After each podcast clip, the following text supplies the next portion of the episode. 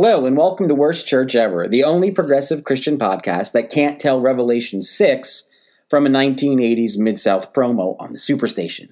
We are that Christian podcast that stopped going to youth group when the fundamentalist volunteers who were in charge told us in no uncertain terms we had better kiss dating goodbye. Funny how those two prudes were more obsessed with sex than Rebecca St. James was. If you had a foot in fundamentalism or evangelicalism in the 90s, you probably get that reference. If you didn't, good for you. We'd love to know what it was like to not be told your Catholic friends were going to hell. If you're new here, an extra special word of welcome to you. And if you've listened before, thanks for tuning in again. We've been looking at the narrative lectionary readings for the first lectionary week of this coming September, which is September 2021. Week two of the narrative lectionary read- readings asks us to look at the story of Abraham. But to be perfectly honest, it doesn't give us very much to work with. Six verses from Genesis 15, and not even the good ones. We don't get the covenant of pieces when God very clearly secures both sides of his fundamental covenant with Abraham. We don't get the floating pot of smoke and the, the torch that's lit on fire passing among the separated sacrifice. We don't get to speculate then about why the hell the writers of Genesis think God is so hung up on these strange barbaric rituals. Sucks to your ass, our narrative lectionary. We're going to do that anyway. Picking up with Abraham means that we are skipping Genesis 3 through Genesis 14. And that's in part because the narrative lectionary is designed to be done over a three year cycle. So there's no Cain and Abel in this year's readings, but you're intended to get that next year or the year after. Same for the story of Noah and the flood and the story of the Tower of Babel. Now, these three stories, Cain and Abel, the flood, the Babel story, they're really the only narrative things that are happening between chapter 3, which we looked at last time, and the call of Abraham in chapter 12. Now, that's not to say that those stories aren't interesting or important, but rather that the narrative lectionary does have an agenda, perhaps goal is a better way of putting it, of telling a sort of complete biblical narrative every year. And as we said in episode 2, all of that is fine as long as we remember that the Bible was not created as one sustained narrative. Now, you're free to believe that everything we have as Jewish or Christian scripture was brought together in the minds and the hearts of scribes and prophets and apostles, and that God has always intended for this book, this collection of books, remember, to tell one great narrative through which we might come to faith.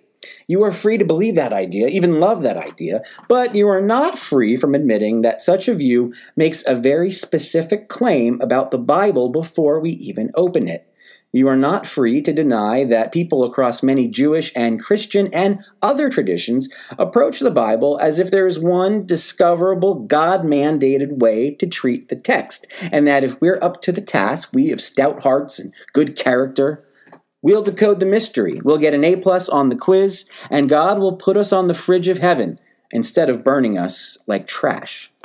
The Bible as a whole makes no claim about its wholeness, its role. It provides no neutral hermeneutic, that is, no rubric through which to understand it on its own terms.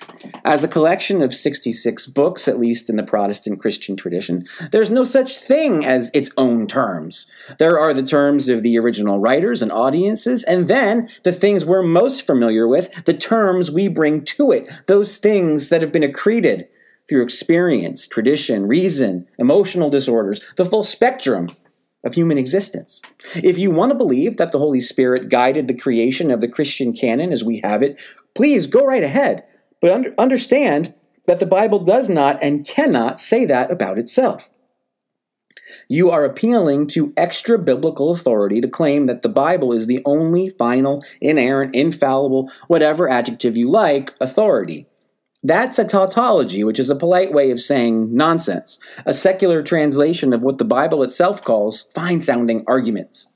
In short, and this is important, fundamentalist and most evangelical rubrics for understanding Christian faith, understanding the gospel, understanding God's work in the world, or understanding the whole point of all of this is built upon an edifice of extra biblical hedges and assumptions.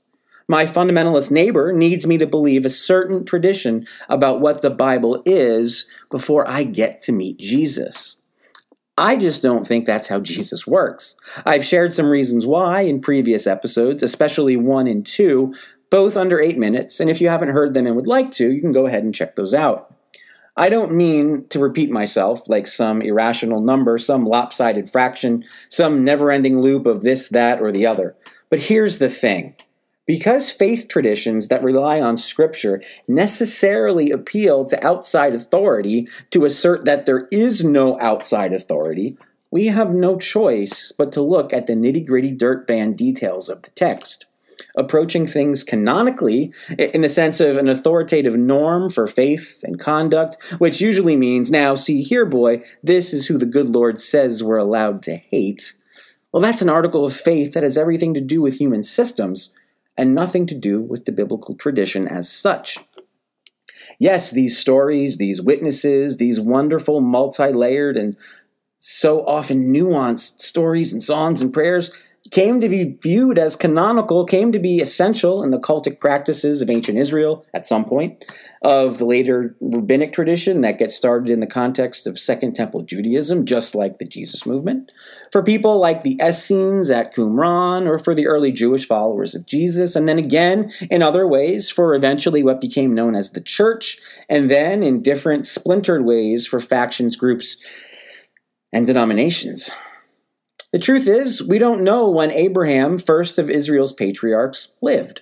We don't know how much of the Abraham tradition reflects a collective memory of a real person or a real family or a real group of families, and how much of it is meant to tell a certain kind of story about how God interacts with people, about how people at a given point in time, and again, we don't really know when, reflected on God's movement among their ancestors and what that meant about their origins and about their contemporary situations, about how God moved among them in their present setting.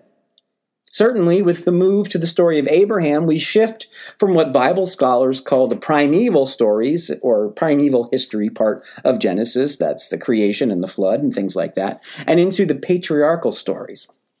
Now, don't let the designation fool you. These stories definitely denote uh, a patriarchal society. However, they are also subversive.